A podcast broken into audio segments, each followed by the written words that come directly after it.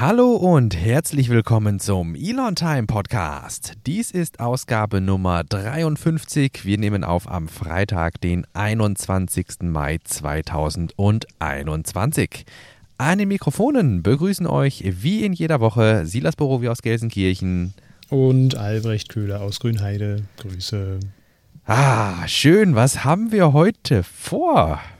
Oh, wir sprechen über Giga Berlin, Tesla, E-Mobilität im Allgemeinen, SpaceX, Raumfahrt und ja, am Schluss dann nochmal kurz über Neuro Enhancements.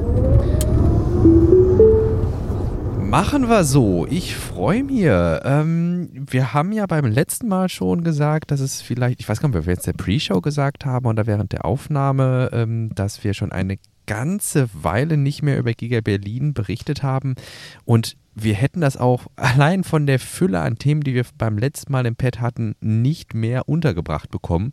Insofern haben wir gesagt, so, wir greifen jetzt durch und packen das in dieser Episode ganz an den Anfang.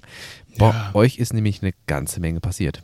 Ja, aber es war auch gut so, dass wir uns entschieden haben, das dann noch äh, jetzt zu machen, denn ja, du sagst das, es ist sehr viel passiert und als wir letzte Woche darüber gesprochen haben, da ähm, hatten wir natürlich noch nicht auf dem Schirm, dass Elon Musk tatsächlich auch wieder mal Grünheide einen Besuch abstatten wird für ein paar Tage und äh, wir dann auch noch die Möglichkeit bekommen, mit ihm zu sprechen. Das ist dann natürlich nochmal was anderes, ganz mhm. Besonderes und da können wir vielleicht auch nochmal einen kurzen Einblick geben gleich.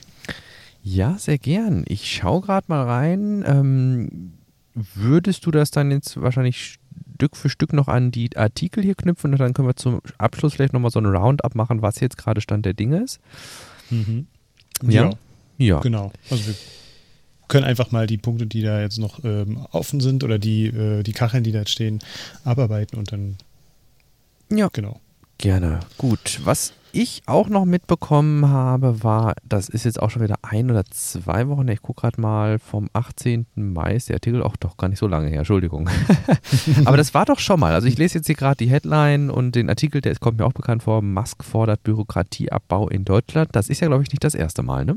Nee, richtig, genau. Ähm, vor ein paar Wochen hat er sich ja mhm.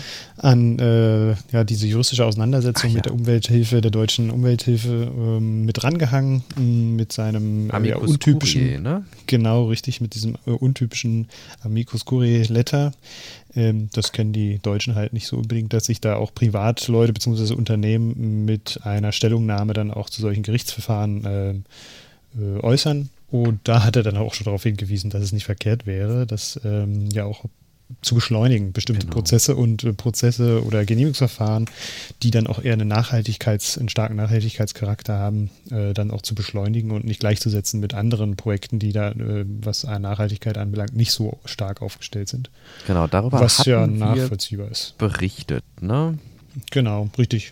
Und äh, in diesem Dokument hat er dann auch ein paar äh, oder hat das Tesla-Team, muss man ja sagen, äh, ein paar mh, Dinge auch aufgezählt, die ganz gut wären umzusetzen, damit die Dinge auch noch schneller umgesetzt werden können. Ja. Äh, und da war ein Punkt, den hatten wir beim letzten Mal auch genannt, die Digitalisierung, dass das auf jeden Fall weiter voranschreiten muss, aber auch die ganzen mh, kleinen Gesetzmäßigkeiten da teilweise überholt sind und die auf jeden Fall auf den Prüfstand sollten, um zu schauen, ob man das dann nicht am Ende doch noch irgendwie effizienter hinbekommt.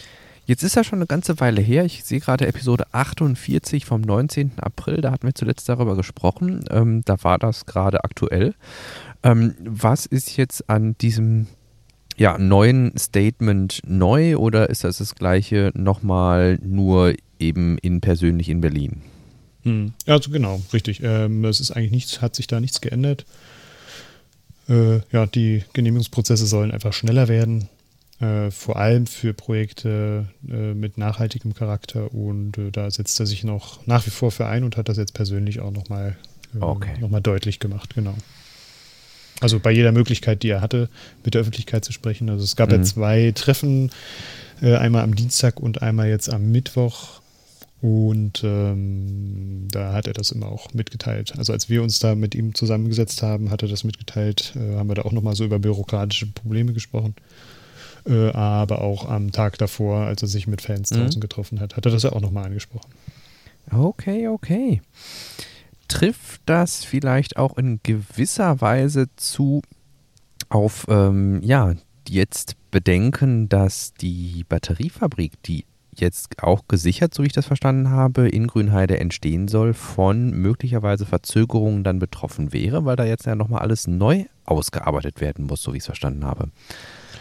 Naja, neu ausarbeiten jetzt nicht. Also dieses Genehmigungsverfahren, was wir jetzt äh, hier in Grünheide haben, wird angepasst. Da müssen auf jeden Fall noch einige Dinge mit implementiert werden, wie das Störfallkonzept, das ähm, neu ausgearbeitete auf jeden Fall.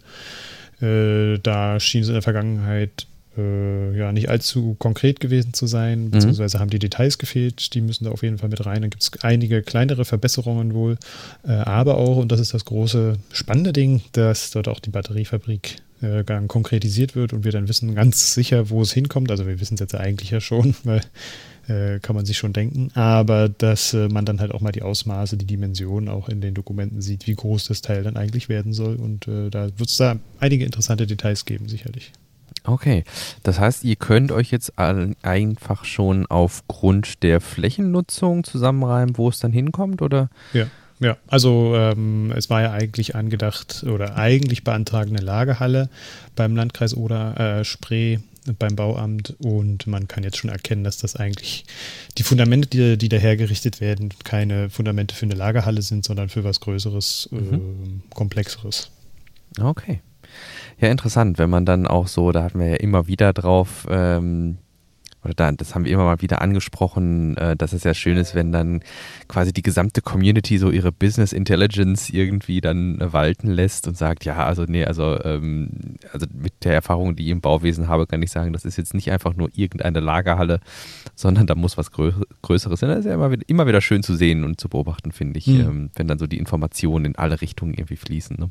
Ja, naja, gerade heute äh, war ich auch nochmal am Gelände unterwegs, weil äh, einer unserer Fotografen, sage ich mal, aus unserer kleinen Gruppe äh, mhm. dann auch heute schon nochmal da war. Mm, äh, und man konnte da halt auch sehr gut beobachten, dass das doch auch äh, sehr speziell ist, was da der, im Fundamentbau da jetzt gemacht wird. Und wir das auch vorher so noch nicht gesehen haben. Und dann, na klar, macht man Fotos, stellt das an die jeweiligen Foren rein oder bespricht sich dann auch selber nochmal mit, äh, mit anderen Leuten mhm. oder lädt es bei Twitter hoch. Um, und dann gibt es natürlich Leute, die, die sich damit besser auskennen als wir und die geben dann die Hinweise äh, beziehungsweise, also man konnte da oder man kann auch selber da schon erahnen, dass es jetzt auf keinen Fall eine Lagerhalle wird, weil ja. Äh, das, das äh, ist zu massiv, was da halt gerade gemacht wird. Jetzt hattest du gerade schon erwähnt, dass ihr Gelegenheit hattet, auch ähm, ja, persönlich in einem Gespräch euch auszutauschen.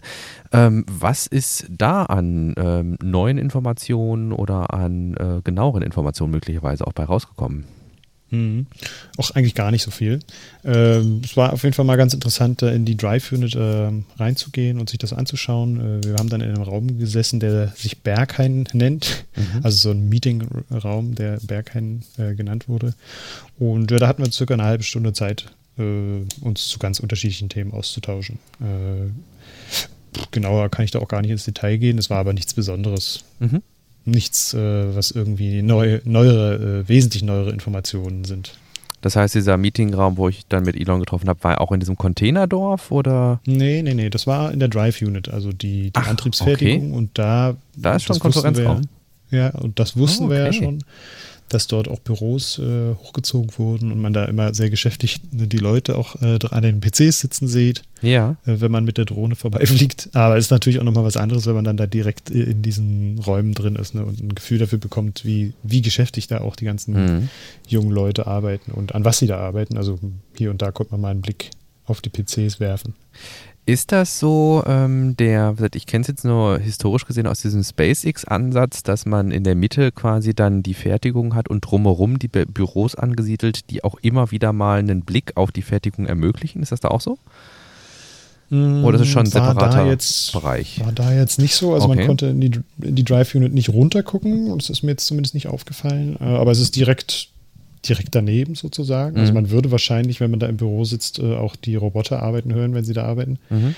Äh, aber man kann nach draußen gucken, schön auf das Hauptgebäude sozusagen, auf mhm. die, auf die mhm. Casting-Section draufschauen. Und es gab ja ein Foto mit Andreas Scheuer, der äh, Verkehrsminister des Landes äh, oder des, des Bundes, ähm, ne? des Bundes, genau. Mhm. Ähm, und da ja, hat man kriegt man den Einblick dafür, wie es da ausschaut, wenn man aus dem Fenster guckt. Und äh, das muss ungefähr äh, in der Nähe des Berghains auch gewesen sein. Ja. Also die Aufnahme, die da entstanden ist. direkt mal abgeglichen. ja, so.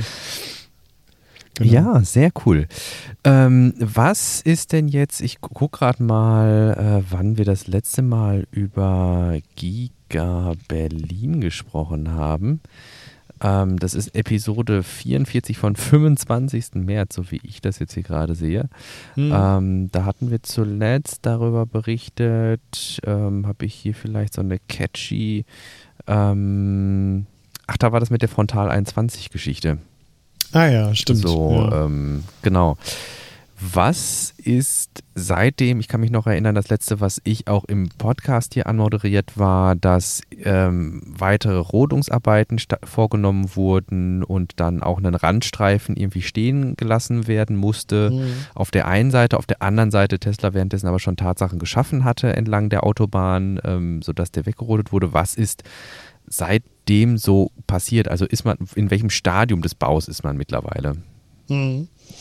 Äh, man ist in der Inneneinrichtung, äh, also so äh, gut wie alles ist geschlossen. Jetzt ist mittlerweile seit heute, würde ich sagen, oder seit gestern auch das Dach komplett geschlossen. Es gab ja im, im Gießereibereich nach wie vor da Probleme irgendwie, weshalb sie das Dach nicht schließen konnten. Hier und da munkelt man, dass es da irgendwie einen Frostschaden gab und da bestimmte mhm. Teile ausgetauscht werden mussten. Mhm. Ähm, aber das Dach ist jetzt geschlossen und somit kann man sich jetzt weiter dem Innenausbau widmen und das äh, scheint auch ziemlich gut voranzugehen, so wie ich, wie man das so von außen sehen kann. Ähm, genau, und jetzt gab es ja nochmal die Genehmigung, um auch in der General Assembly, also in der Karosseriezusammenbau, die Geräte einbauen zu dürfen. Da wird man dann jetzt demnächst auch viel Aktion oder Aktivitäten sehen, denke ich. Mhm. Und äh, das heißt, die Painting-Section ist jetzt so gut also die, die ist, glaube ich, schon recht weit fortgeschritten. Da habe ich letztens auch mal so Belüftungstests gehört, die extrem laut waren. Mhm.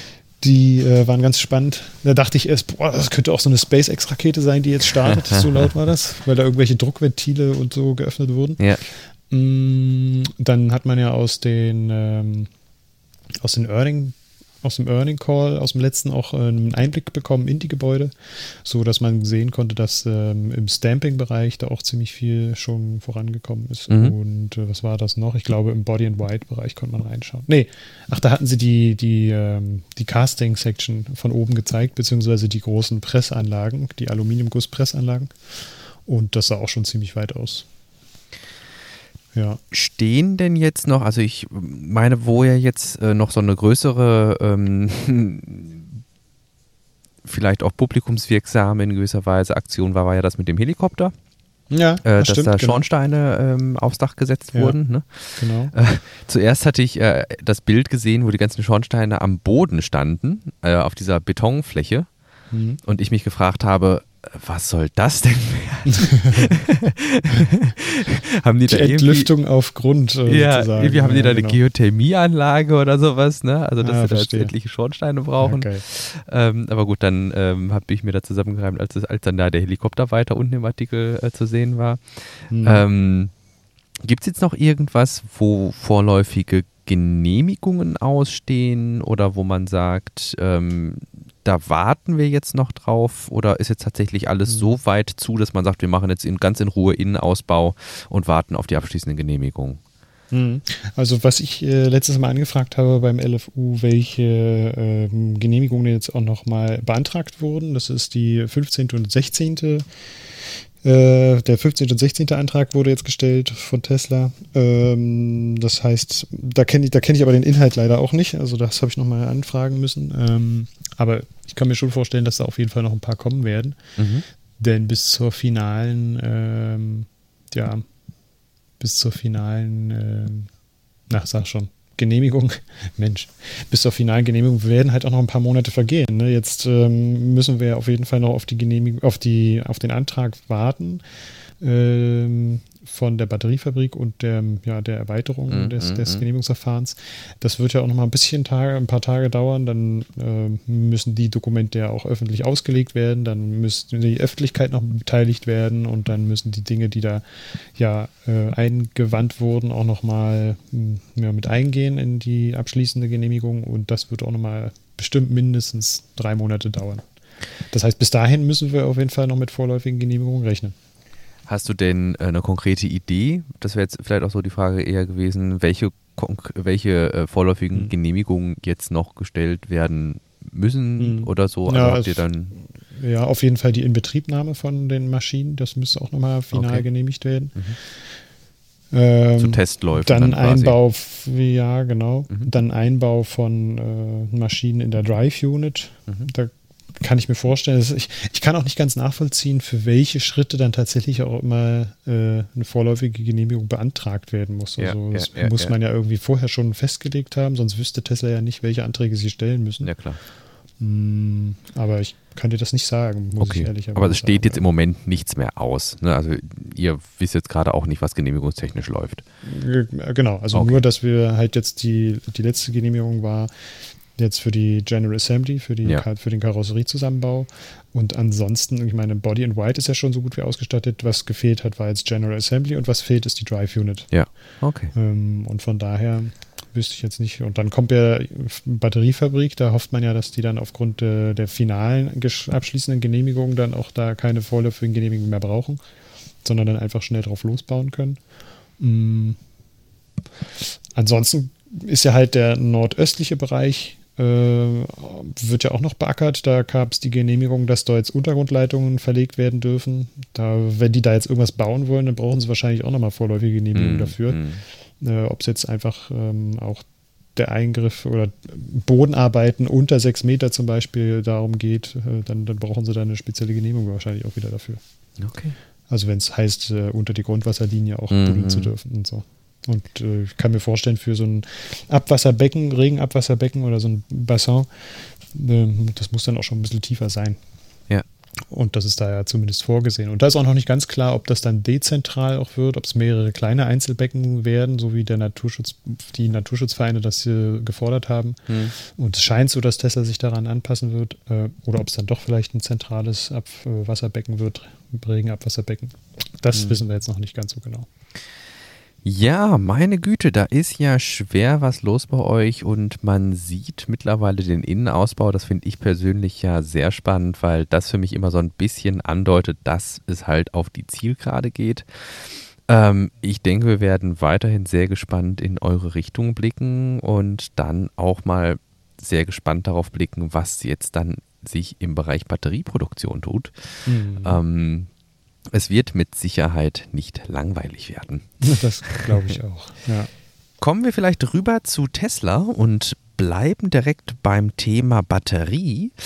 Und ähm, da fand ich ganz interessant, dass es wohl danach aussieht, dass es ein Konstruktionsfehler, ich würde jetzt allerdings weniger von einem Konstruktionsfehler, sondern wahrscheinlich bei Tesla sogar eher von einem Konfigurationsfehler, der sich mit Software lösen lässt, sprechen. Und zwar, so wie es ausschaut, hat ähm, Moderator James May ähm, Top Gear und ich meine, der hat doch auch hier äh, The Grand Tour gemacht, ne? Genau. Ähm, der hat festgestellt, dass es wohl reproduzierbar so ist, dass wenn man sein Tesla, also hier war es ein Model S, an die Steckdose hängt, dann wird der so lange geladen, bis der voll ist. Und danach schaltet das Ladeelektroniksystem ab und lädt eben nicht weiter. Und äh, wenn man den Tesla dann eine ganze Weile, ich glaube, hier war die Rede von mehreren Wochen oder Monaten, ähm, nicht be bewegt, dann wird zwar die 12 Volt Batterie, also der, ne, der, Tesla hat ja zwei Batterien, einmal die Hochvolt Batterie, die aus Lithium-Ionen-Akkus besteht und dann noch die klassische 12 Volt Blei Batterie, den Bleiakku, den auch jedes normale Auto hat.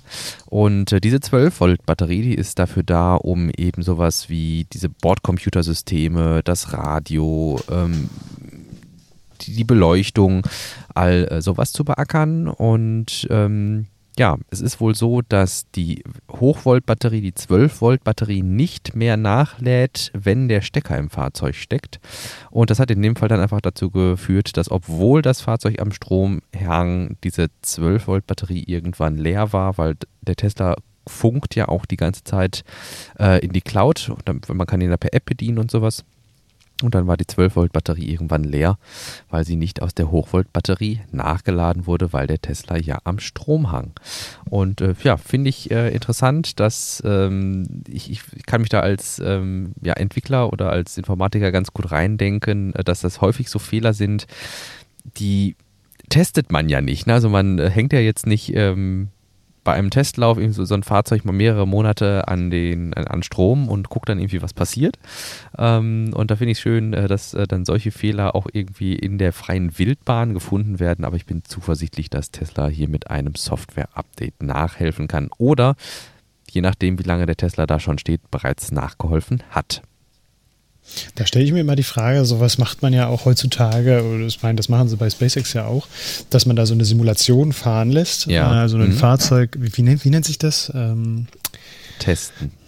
Ja, testen.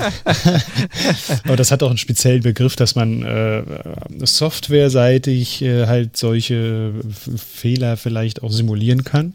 Ja, weil man halt ein, mhm weil man halt ein System, ein komplettes, ein 1 zu 1 System hat, äh, irgendwie softwareseitig äh, laufen lässt und mhm. dann könnte man ja solche Fehler auch irgendwie generieren, beziehungsweise lässt dann das Fahrzeug äh, simuliert irgendwie eine längere Zeit stehen und guckt dann, was da vielleicht auch passiert.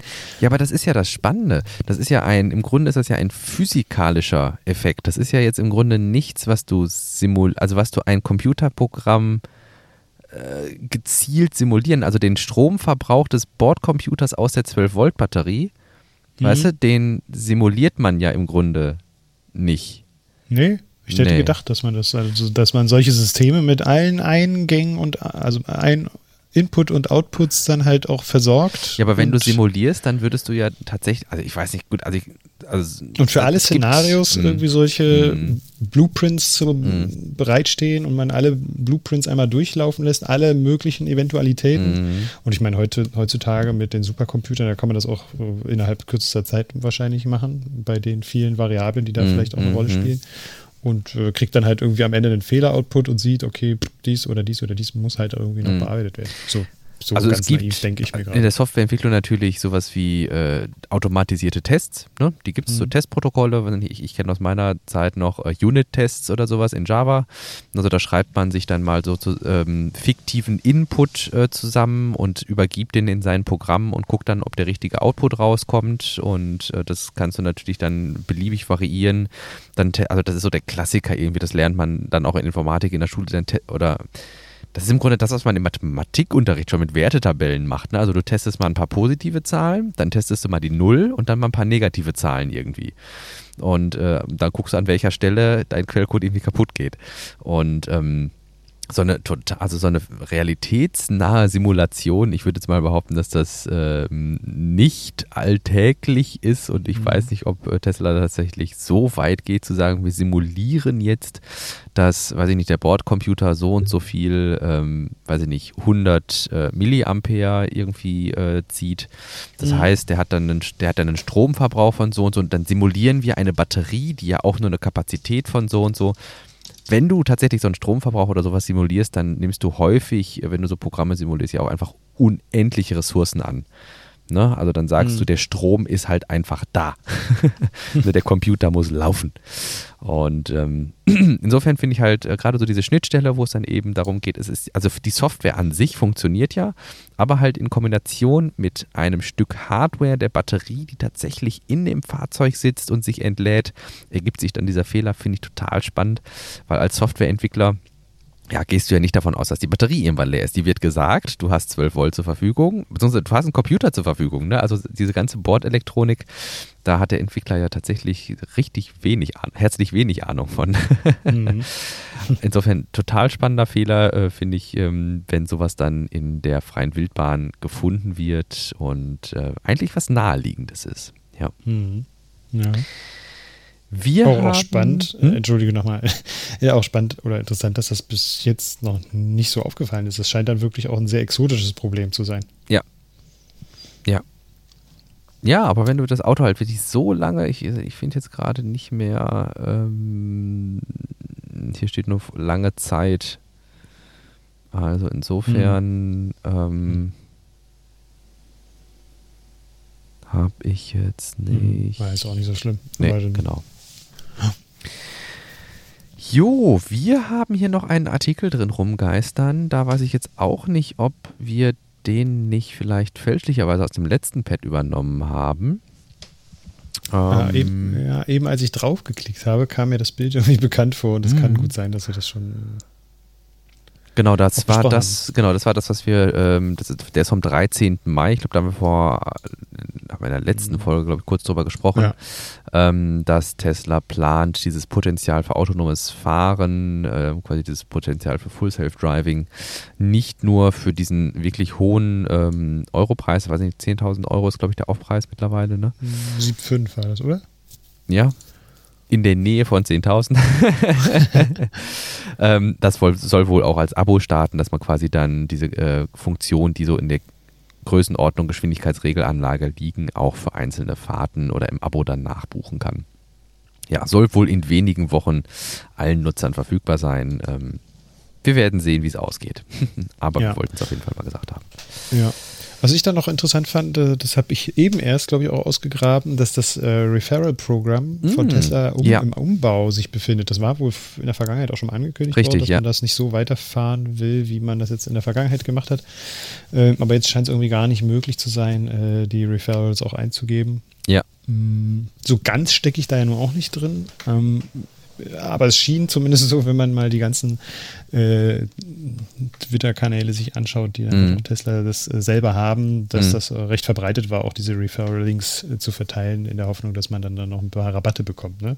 Ja, absolut. Also man spricht ja da häufig dann so von den Personen, also von Influencern oder sowas, ne? also Leute, die eine gewisse Autorität darstellen und über Tesla berichten. Und ich muss gestehen, wenn mir jemand also ich folge auch vielen Leuten, die äh, solche Referral-Links in ihrer Twitter-Bio oder ihren, ihren Videobeschreibungen bei YouTube hatten. Und mhm. hätte ich mich entschlossen, einen Tesla zu kaufen, dann hätte ich natürlich auch so einen Referral-Link benutzt, weil da wirkt, das ist ja so eine Win-Win-Situation. Ne? Es gibt ja einmal mhm. einen äh, Bonus, ich glaube Supercharging, ähm, Supercharging, genau. Supercharging-Meilen, also freies Supercharging im Grunde für die Person, die eben den Referral-Link benutzt und für Supercharging-Meilen für die Person, die den äh, Referral-Link eingestellt hat. Also insofern ähm, tut man da keinem weh, sondern eher noch dem Creator, ähm, den man, dessen, dessen Referral-Link man benutzt, noch was Gutes. Und ähm, wie du sagst, ich habe auch schon immer mal irgendwie mitbekommen, dass das wohl nicht in der Form bestehen bleiben soll. Ähm, das Tesla Referral Programm war ja immer so, ich fand teilweise auch sehr emotional diskutiert irgendwie. Das wurde immer so ein bisschen dargestellt wie das Rückgrat des Tesla-Marketings, ne, weil Tesla ansonsten überhaupt keine Werbung macht. Und eine große Motivation von äh, Leuten, die eben dann Teslas reviewen und sowas, ähm, diese Produkte dann vielleicht auch positiv und reichweitenstark zu bewerben, äh, war ja dann eben auch, dass man seinen Referral-Link ähm, möglichst weit verteilen konnte. Und ähm, ja, ich persönlich sehe aber noch nicht äh, das große Problem, wenn jetzt dieses Referral-Programm eingestellt wird, einfach weil ich glaube, dass Tesla im Moment auch ohne dieses Programm noch eine größere Reichweite bzw. eine größere Nachfrage erfährt, als das Angebot groß ist. Ich weiß nicht, wie du das siehst. Hm. Ja, äh, denke ich auch, ist schon richtig. Hm, aber diejenigen, die halt diese Referral-Programme auch genutzt haben, die werden da denen wird das nicht so gefallen, dass sie nun plötzlich dann äh, ja keine Referrals äh, mehr auch generieren können. Nee, ist halt so ein bisschen wie Gratis-Bier und dann gibt es keins mehr. Ne? Also mhm, ja. äh, man gewöhnt sich an alles, glaube ich. Ja. Ähm, wer jetzt natürlich auf diese Referrals irgendwie seine Finanzierung von seinem Fahrzeug ausgelegt hat, weil er sich dachte, dann kann ich immer kostenlos laden, ähm, muss ich sagen, ja gut, das ist vielleicht ein bisschen kurz gedacht. Also bei keinem, bei keiner kostenlosen Werbeaktion würde ich jetzt darauf bauen, dass die für ewig bestehen bleibt. Hm. Und meine Güte, wir wissen es ja auch noch nicht. Ne? Also möglicherweise ist das nur ein Wartungs-Shutdown, äh, dass jetzt wirklich das Referral-Programm umgebaut wird und das jetzt erstmal für ein paar Tage irgendwie offline ist, bis das neue dann ähm, eingerichtet ist. Andererseits, meine Güte, könnte es auch einfach sein, dass es, dass es äh, ersatzlos eingestellt wurde und äh, wir werden auch kein offizielles Statement von Tesla dazu bekommen. Ähm, höchstens zum nächsten Earnings Call. Das wäre eventuell dann so die nächste Gelegenheit irgendwie. Ne? Ja. Ja. Naja, aber ich meine, vielleicht bauen sie es auch einfach nur um. Ja. Das kann ja auch sein. Ja, ja aber wenn ich überlege, hier das Referral-Programm damals, als es noch hieß, für so und so viele ähm, Nutzungen des Links gibt es einen Tesla Roadster. Weiß Mhm. ich, ne? Ich glaube, für 1000 Benutzungen gab es irgendwie einen Tesla Roadster. Und Ben Sullins ähm, hat rechnerisch, glaube ich, zwei Tesla Roadster oder Anspruch auf zwei Tes- Tesla Roadster. Und äh, Marques Brownlee auch, wartet auch auf seinen Tesla Roadster, den er über Referral. Also, das ist halt schon so, ne? Also, Das hatte ich gar nicht so auf dem Schirm, aber gut, dass du, dass du das noch so ein bisschen auf dem Schirm hast. Ja. Ne? Also, also am, am prägendsten ist für mich halt so dieses Jahr, dass, dass, dass Ben Sullins wirklich nicht nur auf einen Tesla Roadster irgendwie wartet, äh, sondern gemäß Mhm. Referral Program damals hätte zwei bekommen sollen. Und der, gut, da, er, sagt, er sagt auch selbst immer, ich warte jetzt nicht darauf, ne? Mhm. Also ich weiß, dass ich da jetzt keinen Rechtsanspruch drauf habe. Ne, das ist halt Mhm. dieses Referral-Programm. Mir hat das Spaß gemacht, den Leuten das alles nahezubringen und hier meinen Link zu teilen irgendwie. Aber ähm, da gibt es jetzt irgendwie keine, er hat da jetzt keine Handhabe. Wenn das passiert, freut es ihn natürlich. ähm, aber wenn nicht, dann nicht. Ne? Und ähm, ja. Ja, jetzt kann er nicht mehr nachgucken, wie viel er tatsächlich hatte. Ja, ich bin mir sicher, er ist ja so der, der, Data-Guy irgendwie, dass er da eine Excel-Tabelle für hat. Okay. Gut, von hier aus, wir befinden uns ja mit Tesla in der Elektromobilität im Konkreten, vielleicht rüber zur Elektromobilität im Allgemeinen. Ja, genau. Da haben wir jetzt zwei kleine Artikel, die wir da nochmal erwähnen wollten. Ähm, mh, ich weiß gar nicht, wer das rausgesucht hat, aber ist auch egal. Ladesäulen müssen in Zukunft mit Karte bezahlbar sein. Äh, und finde ich ja auch wichtig. Und habe irgendwie das Gefühl, dass wir auch darüber schon mal Ja. gesprochen haben. Total. Ich weiß nicht, ähm, ob wir hier irgendwie Copy-Paste-Fehler gemacht haben vom letzten Mal. Ähm, aber wir haben darüber gesprochen, genau, dass eben mit EC und Kreditkarte und dass du auch sagtest, es wäre total toll, wenn man einfach nur mit seiner Watch irgendwie da Ja, genau. Ah, ja, machen müsste. Und, Ja, hör mal, äh, ähm, besteht ja die Hälfte der, äh, der Kacheln hier aus alten Be Beiträgen. aber das ist ja gar nicht schlimm, weil wir haben ja auch schon die Hälfte der Zeit rum. Ne? Und Gut. dann können wir uns äh, hier noch ein bisschen den Ja. anderen Sachen werden, Ja, widmen. also Was wo ich mir aber genau, wo ich mir auf jeden Fall sicher bin, dass wir darüber noch nicht gesprochen haben, weil ich diesen, diese Kachel eben erst hinzugefügt habe, ist, dass äh, Audi ein ganz interessantes Konzept hat äh, zum Schnellladepark. Die wollen dann im, äh, ja, im zweiten, in der zweiten Jahreshälfte einen solchen Schnellladepark, so einen HPC-Park, ähm, ja auch mal irgendwo aufbauen, so ein Pilot etablieren und mal schauen, wie das Ganze funktioniert. Das äh, sollen Ladesäulen sein, die bis äh, 400 äh, kW aufladen können. Also mit, äh, mit einer hohen Ladegeschwindigkeit und man dann da auch noch so die Möglichkeit hat, in der Lounge sich äh, erstmal irgendwie auszuruhen oder auch äh, an einem Automaten irgendwie ein paar Snacks zu ergattern und dann innerhalb kürzerer Zeit dann auch wieder weiterfahren können. Genau. Äh, was mir jetzt auffällt, ist, dass das wohl, wie es im Artikel steht, in Anführungsstrichen nur 400 Volt äh, Anschlüsse sein sollen. Hm, wollte, entschuldige. Hm. Nee, nee, äh, also ähm, 300, achso, genau, 300 kW. Ah, du hast 400 kW gesagt, ne? Hm. Genau, nee, äh, 300 kW bei 400 Volt. Ähm, das würde bedeuten, dass äh, beispielsweise der Porsche Taycan oder sowas nicht in den Genuss von Superschnellladen kommen, weil die haben ein 800 Volt Batteriesystem.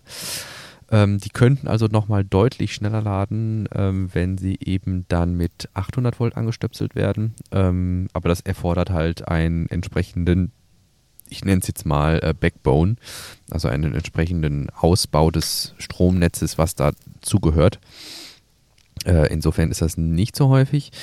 Was ich ganz interessant noch fand, ähm, war so in der öffentlichen äh, Diskussion, ähm, dass ja auch äh, dazu dieses Launch-Konzept gehört dass man sich während man eben lädt, dann in einer Audi-Lounge aufhalten kann. Ähm, und da ging natürlich irgendwie, ich weiß nicht warum, äh, war das dann bei vielen Tesla-Berichterstattern, die gesagt haben, äh, was soll das denn bringen? Das ist doch totaler Mist irgendwie und dann muss man den Platz da irgendwie reservieren und äh, hin und her. Äh, wo ich mir so dachte, das ist in den USA, ich weiß nicht, wie es in Deutschland mit den Superchargern ist, aber da ist das doch total verbreitet bei Tesla. Ne, dass, du, dass du einfach so ein Häuschen, so einen kleinen, ja, so ein bisschen wie so ein Containerdörfchen, also kein Dörfchen, ne, aber du hast da irgendwie so ein, so, ein- so ein Bungalow, das trifft es vielleicht am ehesten. wo du dann eben, während du lädst, dir irgendwie einen Kaffee zapfen kannst und ein Getränk aus dem Automaten kriegst. Und ähm, von daher, ich finde das schon cool. Also ich freue mich auch jedes Mal, wenn ich hier bei uns in Hilden äh, an den neuen äh, Ladepark mit dem äh, Bäcker fahren kann. Ah, ne? Ach cool, da, da, kommst du auch ab und an vorbei. ja, cool. Na, also wenn ich zu meinem Schön. Vater fahre, dann, also ich, ich, muss zwar noch nicht laden in Hilden, aber trotzdem ist das für uns so, und wenn wir zu meinem Vater fahren, dann fahren wir eben kurz in Hilden raus, holen uns da mhm. irgendwie ein Stück Kuchen oder sowas. Ähm, der Hund hat dann da so eine Auslauffläche und äh, total genial. Ja, ne? Und cool. ähm, da finde ich dieses Konzept, also dass man den Leuten die Möglichkeit bietet, jetzt nicht im Auto sitzen zu müssen äh, und möglicherweise dann ähm, ja oder im Regen stehen zu müssen, keine Ahnung, manche wollen auch nicht, also habe ich auch schon gehört, während des Ladens im Auto sitzen oder sowas. Ähm, ja, finde ich total logisch, so ein so mhm. Longstand mit anzubieten. Ne? Mhm. Ihr habt da auch schon unterschiedliche Konzepte gesehen. Von VW gab es da auch so eine ganz kleine Ladelounge, wo dann zwei Fahrzeuge laden mhm. können. Ähm, und dann hat man da auch die Möglichkeit, irgendwie am äh, Laptop irgendwie was zu arbeiten. Ja, so. ja, also, ja, ja. Also ist schon nicht verkehrt.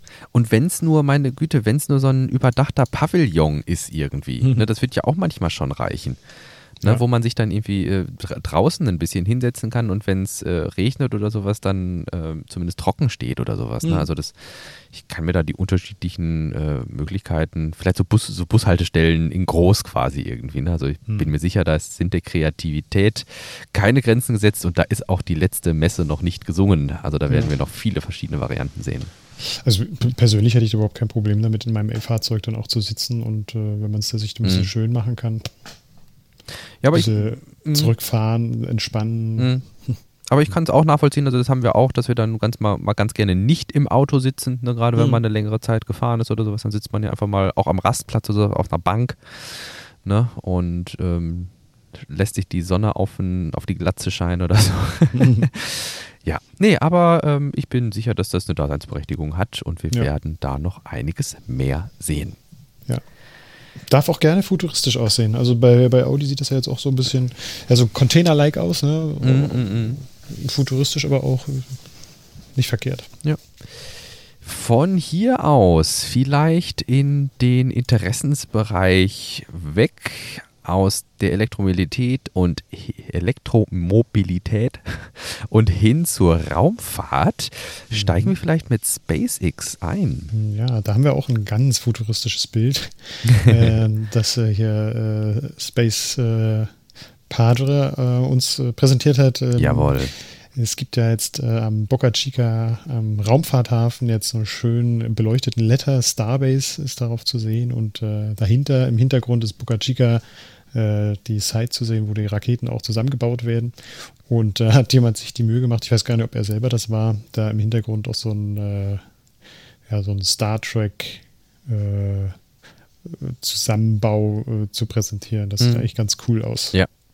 Ja, ist ein Ausschnitt aus einer Filmszene. Ähm, ah, okay. Wir hatten ja am 12. April, Episode 47, darüber berichtet, ähm, dass Boca Chica zur Sternenstadt werden soll. Wer da nachschauen möchte, gerne nochmal in der Episode. Ähm, ja, und das wird jetzt konsequent weitergetrieben. Ne? Also, wir hatten während der Pre-Show schon gesagt, dass es durchaus, also nach meinem Empfinden, ich weiß nicht, wie du das empfunden hast, aber nach meinem Empfinden durchaus unglaublich äh, unüblich ist, dass man hingeht und äh, einen Fabrikationsbereich so öffentlich wirksam äh, inszeniert, dass jetzt nicht irgendwie da einfach ein großes SpaceX-Logo steht und ähm, ja, man damit irgendwie seine Schuldigkeit getan hat, sondern dass da wirklich in großen Leuchtlettern jetzt Starbase ähm, steht. Und ähm, insofern richtig coole Aktion, finde ich. Ähm, ja, Nachahmungswert irgendwie. Ne? Also es macht richtig Lust, äh, da dann auch das Ganze zu beobachten, finde ich. Ja. Ne? Ich gucke gerade nach, ich meine, so gut kenne ich mit, mit Star Trek jetzt auch nicht aus, aber bei, das hat anscheinend auch einen ziemlich klaren Bezug zu Star Trek. Ähm, ist Star Trek, ja. Mhm. Ja. Ah, okay. Äh, und das ist halt äh, der Ort, an dem dann auch größere Raumschiffe zusammengebaut werden bei Star Trek. Genau. Naja, cool. Wir hatten ansonsten einen Nachtrag zu Starlink. Vielleicht steigen wir erstmal damit ein, dass Starlink 26 gestartet ist und zwar am 17. Mai. Ähm, Entschuldigung, am 15. Mai. Am 15. Mai, äh, wir hatten am 13. aufgenommen, insofern ist das noch neu, Starlink 26. Und dann hatten wir uns gewundert, warum denn der Booster mit der Strich 9 hinten jetzt so ein Wirbel drum gemacht wurde, dass der zum zehnten Mal gestartet ist. Ich weiß nicht, da konnten wir uns so richtig irgendwie keinen Reim drauf machen. Und äh, ja, turns out, ähm, dass wir ein bisschen irgendwie äh, einen Knick in der Optik hatten, beziehungsweise und wir sind so ein bisschen zum Opfer dessen geworden, dass die Missionen nicht in chronologischer Reihenfolge starten. Und zwar hatten wir gesprochen von Booster B1049, da kann ich mich noch dran erinnern. Und B1049 war Starlink 25. Der ist 9 war ja die Bezeichnung, ne, B1049-9, der ist zum neunten Mal gestartet und gelandet. Insofern war unsere Annahme, dass das der zehnte Mal gestartete war, nicht richtig. Das war nämlich Booster B1051-10. Der ist allerdings mit Starlink 27 gestartet. Wir haben also hier wieder eine Lücke. Ne? Also wir hatten erst Starlink 25, dann hatten wir Starlink 27 und jetzt haben wir Starlink 26 in chronologischer Reihenfolge. Und äh, insofern sind wir da, glaube ich, einfach ein bisschen durcheinander gekommen ähm, und ja, würde dann hier gerne einfach nochmal die Vervollständigung machen, dass der zum zehnten Mal gestartete und gelandete Booster B1051 war bzw. ist. Ich weiß Oha. nicht, ob du mitbekommen hast, dass äh, Starlink jetzt weiter äh, eine Kooperation anstrebt mit Google und zwar um Starlink-Bodenstationen auf Google-Rechenzentren zu errichten. Aha, nein, das ist mir neu. Ich finde es total logisch. Ähm, es gibt schon eine etwas ältere Kooperation, die ich mal ausgegraben habe mit Microsoft.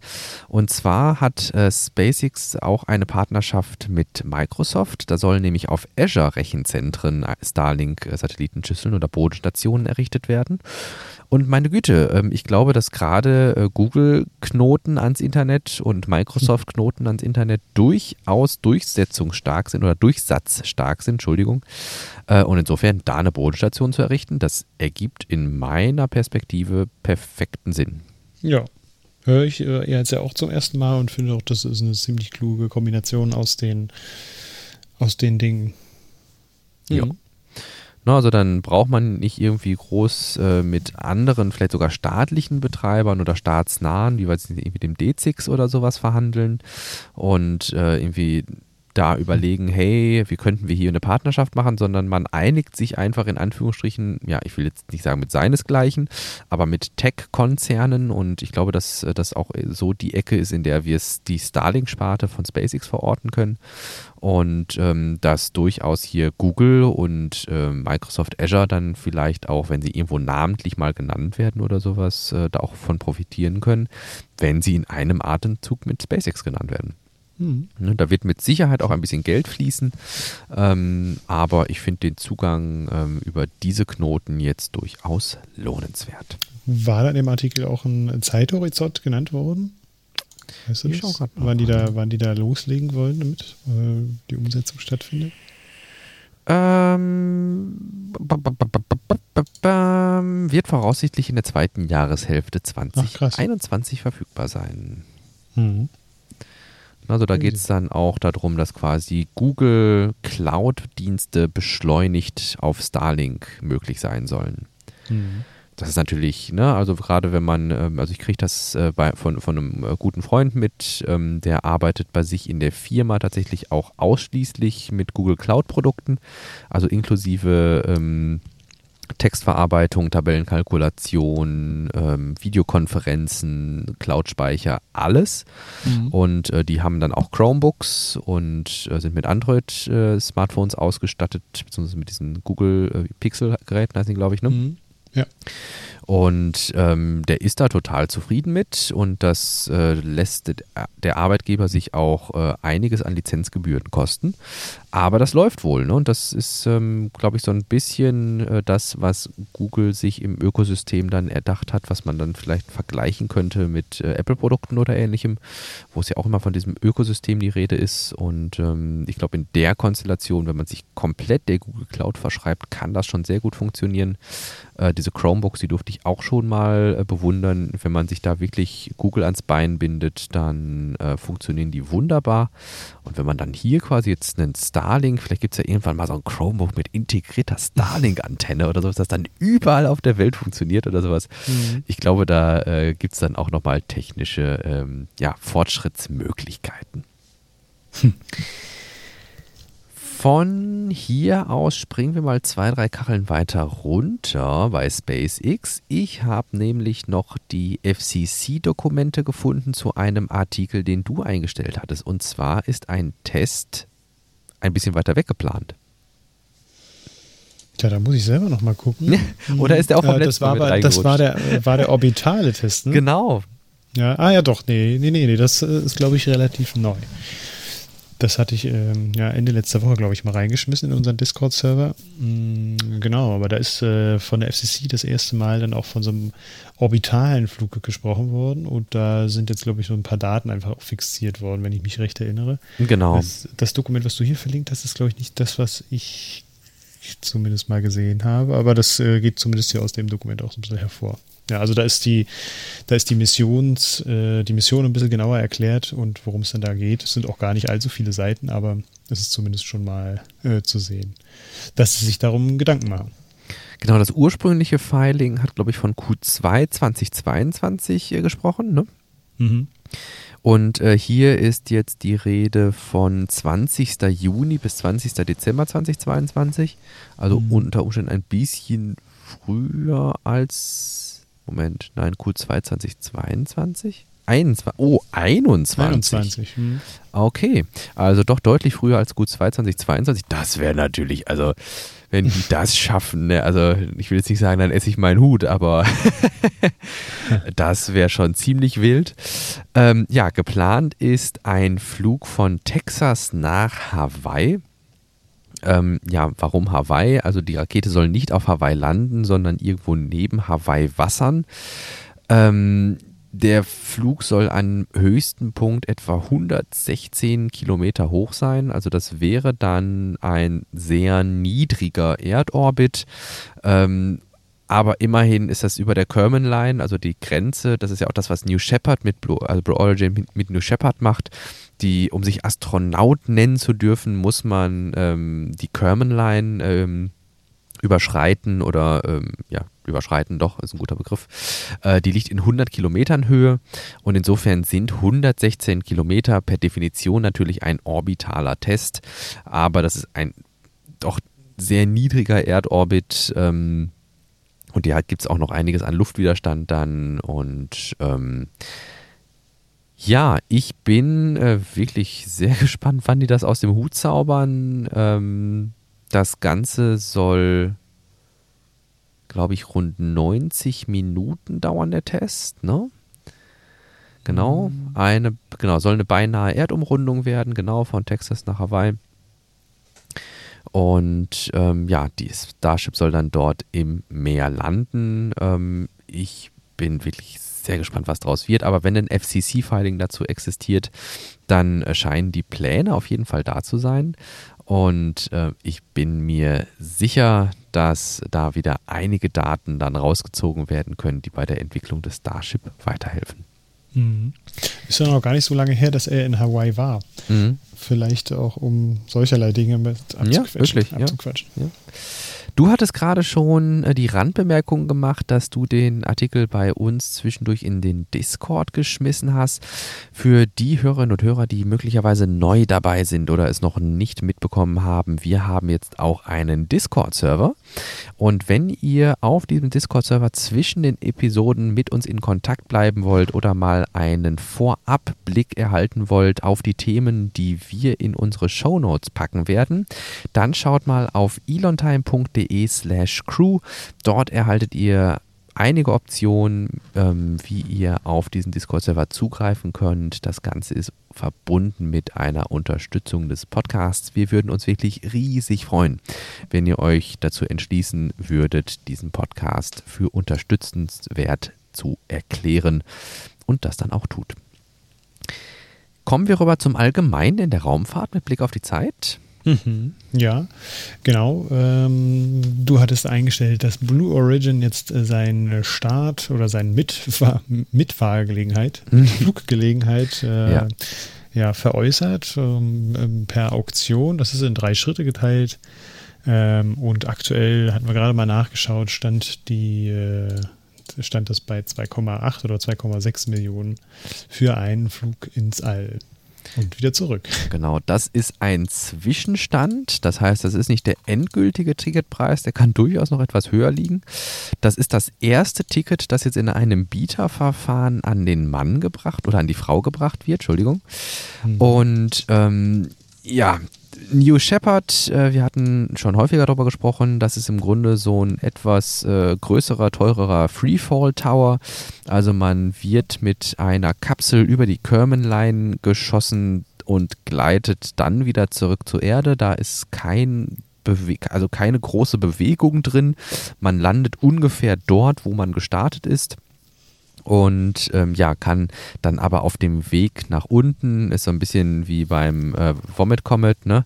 Ähm, kann man ein paar Minuten Schwerelosigkeit mehr äh, genießen, als es eben an Bord eines so äh, Parabelfluges wäre.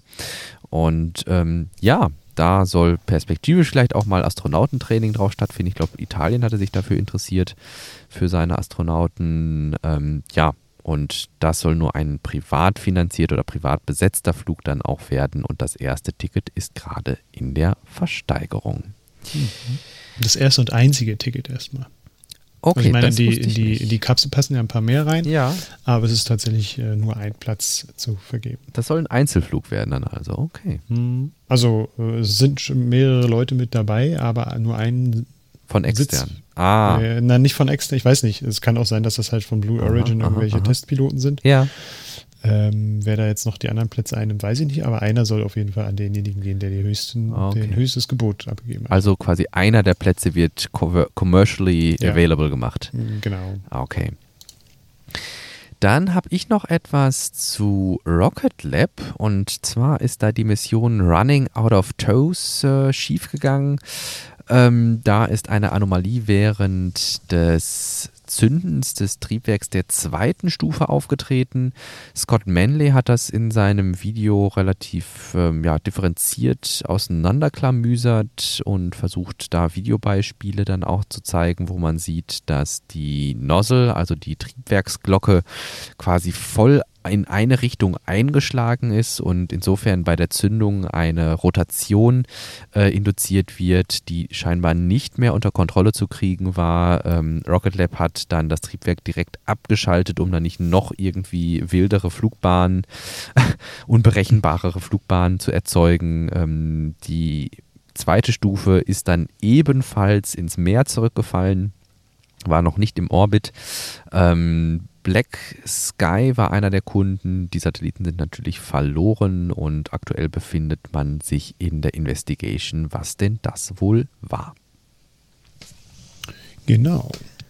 Dann haben wir nochmal ein Update, ein Status-Update zu Ingenuity bekommen. Da uh, ja. gibt es äh, nun mittlerweile den fünften Flug und es ist jetzt ein 3D-Video des dritten Fluges veröffentlicht worden. Also die hängen ja mit den Daten, die sie bekommen, immer so ein bisschen hinterher und das mhm. muss auch alles immer ausgewertet werden. Aber man hat jetzt die Möglichkeit mit der entsprechenden Brille, Brille ähm, ja, äh, sich einen Flug in 3D anzuschauen. Es ist gar nicht viel nötig. Das ist einfach nur so eine grün-rot-Brille. Hm. Blau-rot? Blau, Blau, hm. Blau, ja. Hm. Blau Cyan wäre Quatsch, weil Blau ist Rot-Rot-Zyan, ja. Ja, genau. Ähm, äh, und genau, es ist jetzt keine spezielle VR-Brille genau. nötig oder so, sondern wirklich nur ja, so eine Brille, wie man sie von früher auch mal kannte, diese, ja. die man sich dann kaufen konnte für irgendwelche 3D-Filme oder so. Von wegen Rover. Der chinesische Mars Rover sendet nun auch endlich Bilder. Wir hatten uns ja schon gefragt, ob der es überhaupt geschafft hat. Ja, äh, ich habe die Bilder mir jetzt noch gar nicht angeschaut. Hast du schon welche gesehen? Ja, das ist ähm, so der erste Selfie, würde ich sagen. Ne? Mhm. Mhm. Okay. Also gelandet ist er auf jeden Fall.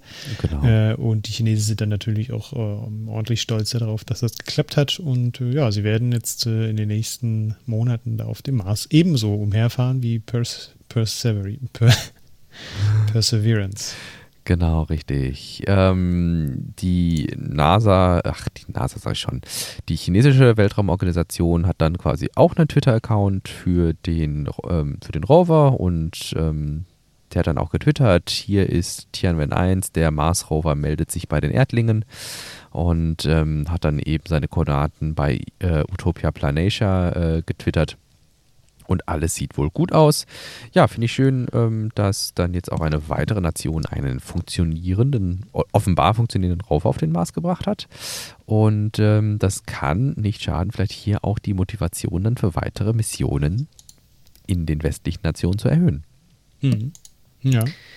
Da, da, fällt mir ein, dass ich auch nochmal nachschauen wollte, was jetzt eigentlich aus diesem ähm, äh, Satelliten ähm, äh, von, den Saudi, von Saudi-Arabien mhm, ja, geworden ist, ja, der ja. eigentlich auch den Mars umkreist. Da müsste man auch noch mal schauen. Das werde ich dann im Anschluss mal machen. Zu guter Letzt hattest du noch einen Themenblock hinzugefügt zur Rechtslage bei Neuroenhancements. Ja. Aus welcher Rechtsecke stammt das? Welchen Staat betrifft das? Ich habe den nämlich gar nicht gelesen, muss ich gestehen. Ja, äh, ist auch kein Problem. Ich erkläre dir das kurz. Äh, ja, Chile hat sich da aufgemacht, die ja zumindest in dem Sektor vorher auch gar nicht irgendwie äh, in Erscheinung getreten sind. Ähm, aber sie sind der Meinung, dass es da auch mal nötig ist, äh, sich mit solchen Fragen auseinanderzusetzen, inwiefern auch äh, ja, so Eingriffe in, äh, in das Gedächtnis oder so, solche Neuroenhancements auch rechtlich irgendwie mhm.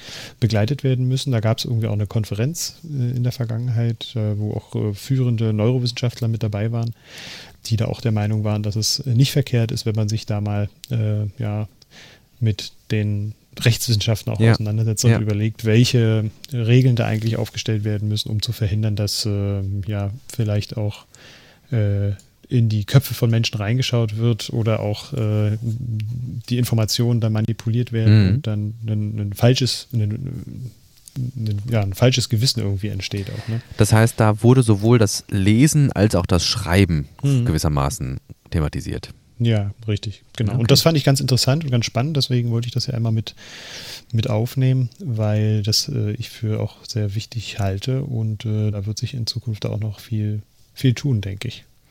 Ich, ich bin gespannt, wie die das, wie die das irgendwie auch umsetzen, ja. auch gestalten. Man kann dann solche Techniken natürlich auch äh, ja für unschöne Machenschaften nutzen. Ja.